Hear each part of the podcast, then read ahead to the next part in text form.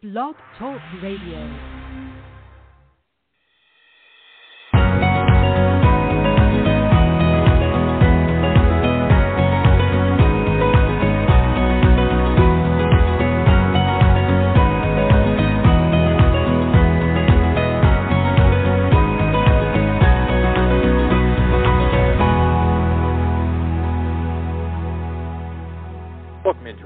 Episode of Viatorian Voices. Hi, everybody. This is Jim Mitchell, and uh, today, this edition, we're going to take a moment to step back and uh, take a look at the invitation God has for us in our lives, and um, how sometimes um, we need to listen. We need to find what that path is. And joining me for our conversation is Father Corey Brost. Um, Father, Bro- well, we're going to learn a little bit about him. Well, he'll tell us his story and talk about what he's doing today. So, first of all, um, Father Corey, thanks for taking the time. Nice to talk to you again. Jim, it's great to be with you. I was, I, I, I, I um, can you hear me? Okay, you're on speaker. All right, you're, you're all good. Thank you. All right. No, I was. Uh, I seem to run on my own time zone, so sometimes I like, but I was able to make it on time, and so sorry for sending you the little bit of uh, uh, anxious, anxiety uh, ridden message that I might be running late. I am doing great, but um, I find that uh, it's one of the challenges I face is trying to be present to the many incredible people in my life in a way that that is true to some type of time schedule. But well, we're glad you're here just today. had- We, we're we're going to uh, Yeah, we're going to enjoy the conversation for sure. Yeah. I mean, I just had, I mean, I was kind of rushed, but I just had a great 30 minute conversation with my nephew about prayer and then had a great 25 minute conversation with my own personal spiritual director about how Lent is going on in my life. So, you know, I was, I, I tendency to overschedule, so I kind of put those two close together, but they all worked out and now I'm with you and those are both very appropriate conversations to what we're talking about. Well, and I, I I'm intrigued in knowing you well, um, talking about overscheduling, and I. I I don't mean this, um, you know, from a day-to-day perspective, but just looking at your your career path, for lack of a better term. Um, when we talk about listening to God's invitation, I'm just intrigued, and I think people need to get to know you. Kind of tell us about what your career has looked like, you know, as a young man and, and leading to where you are now. What, what are some of the twists and turns you've been through? Well, it's I think the most important thing that I've learned is that God's always inviting us. And the question is whether our eyes are open to those mm-hmm. opportunities and whether we have literally trained our eyes to see what God puts right in front of us, which are paths to really incredible adventures and meaning in life. And you know, and I and I go back. I have to tell you that uh, as a Viatorian, um, I go back to with gratitude to the Viatorians who taught me at Griffin High School, who and who gave me, showed me a vision of what uh, of a life of meaning that that stuck within me, and I didn't realize Mhm. that till, you know, post college. I went, and this is the first kind of twist and turn. You know, I, you know, I was a, I got a journalism degree, and then a law degree, and was very, quote unquote, successful, and starting at a uh, at one of the best newspapers in the country after that, and and uh, in the midst of all the success, was not at all practicing my faith. I was just too busy with success, and and in the midst of that, got really this sense of emptiness, and and I I look back now, and I'm just without the the foundation that the Viatorians built in me, and give credit to my mom for making sure I was in Catholic education. When I felt that kind of emptiness after this really successful uh, young adult career path, I, I, you know, I wouldn't have known what to do. You know, I could have drank it away. I could have partied it away. I could have bought it away. You know, purchased stuff. You know, and I think that's what uh, kind of the way our society trains us. But I knew enough to say, you know what? I bet I better start praying and start going to church. And um, that's when the crazy idea, after some times in prayer, of doing what the Viatorians did for me for others. And it was, I said, it's ludicrous. But uh, I saw it for two important reasons. One is people cared enough to help me develop those skills, to know okay. how to open my eyes, and then I actually practiced the skills. And so, 1988, 1987, uh, I uh, said, you know, I should try this out. So that I tried it out. Wait, I, you know, I'm interested because you mentioned uh, at the very beginning there in your first answer talking about, you know, having your eyes open to see the invitation, and I, I think there's possibly two paths there. And tell me if either apply to you. One is, you know, seeing the invitation from God.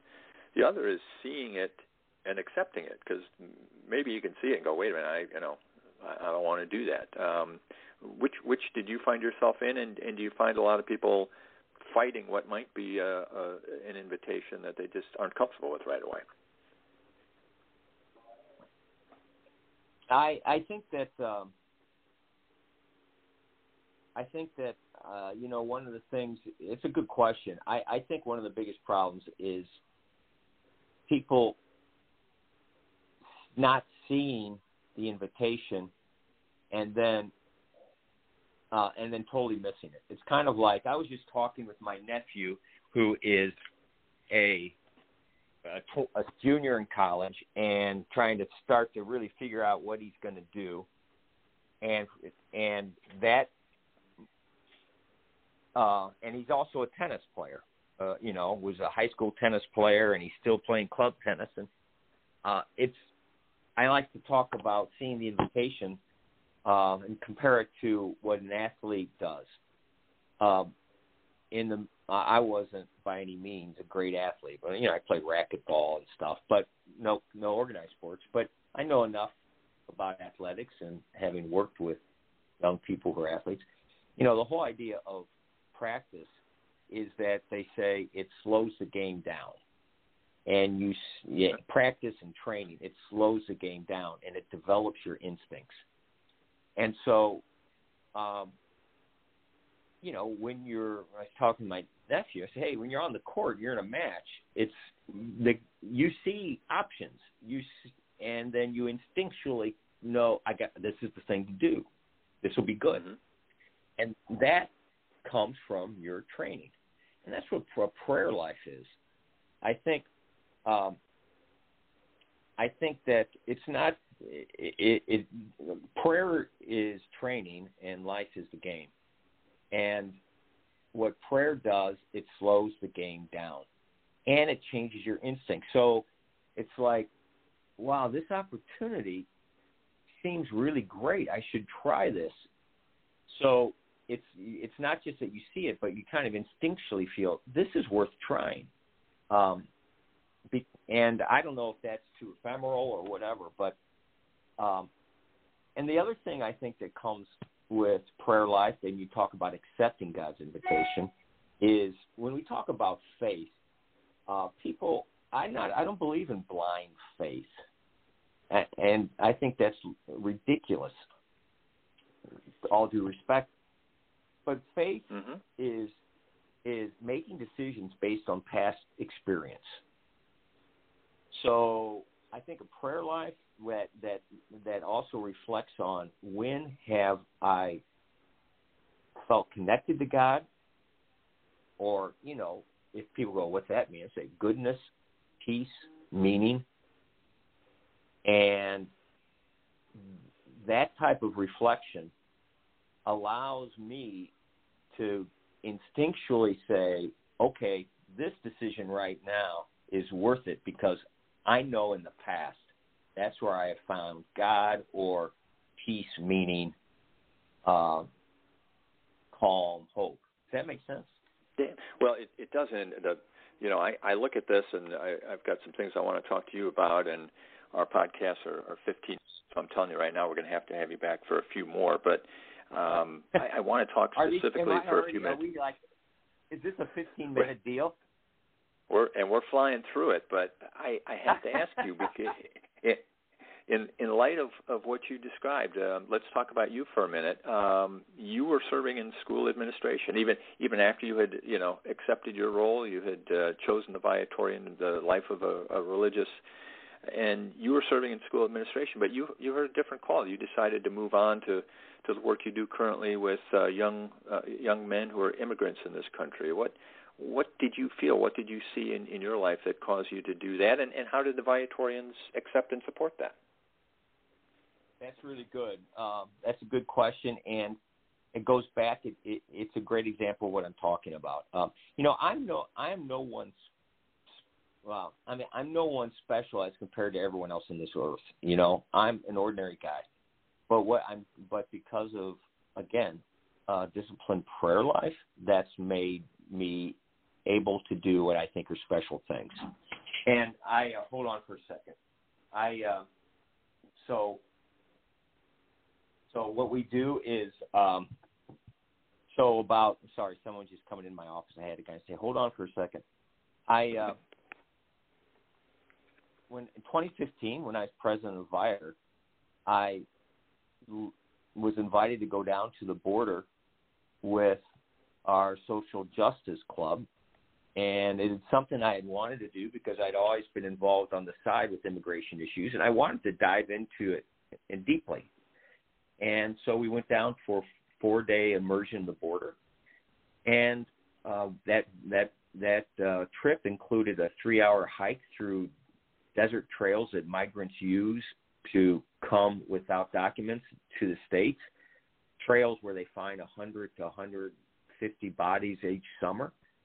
Uh, and we hiked these trails, realizing how difficult and hot and dangerous they were.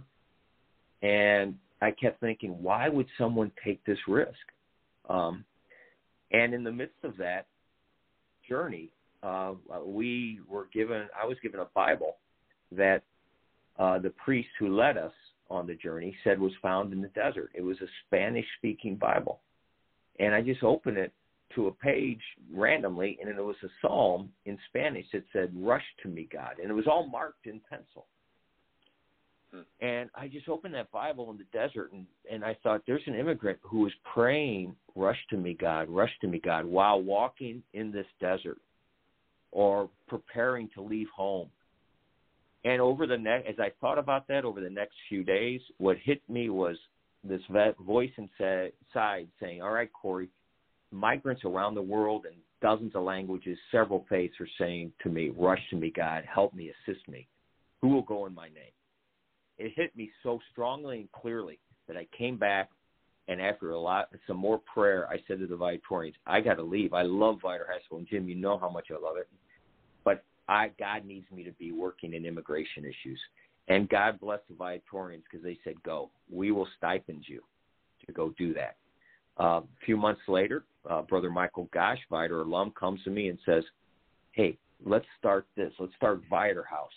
It's a t- it's a it's an outreach to young men who fled to this country seeking asylum, who have no one to live with, and without Viator House, they're going to sit in a jail for possibly years while they wait for their hearings. Uh, I never, I never dreamt or thought about Viator House, uh, but that time in the desert and reflecting on that passage, that's the first step towards Viator House. Well, very interesting that during Lent uh, someone is called by spending time in the desert. Very uh, interesting analogy there. And uh, as I said, we've got a lot more to talk about with uh, Father Corey Brost, but we're going to wrap things up for today. Uh, remind everyone the Viatorian community proclaims Jesus Christ and His gospel and raises communities where faith is lived, deepened, and celebrated. We discuss that on Viatorian Voices, and uh, we look forward to future conversations. Uh, we'll talk more about Viator House of Hospitality it was established in 2017 by the Viatorians, and it uh, provides a support supportive living environment for young adult male immigrants seeking legal relief. Uh, we thank Father Corey. We'll talk to him more about that. And if you'd like to learn more about the Viatorians, follow us on social media at Viatorian USA or email us at vocations at viatorians.com. Thanks, everyone, for listening.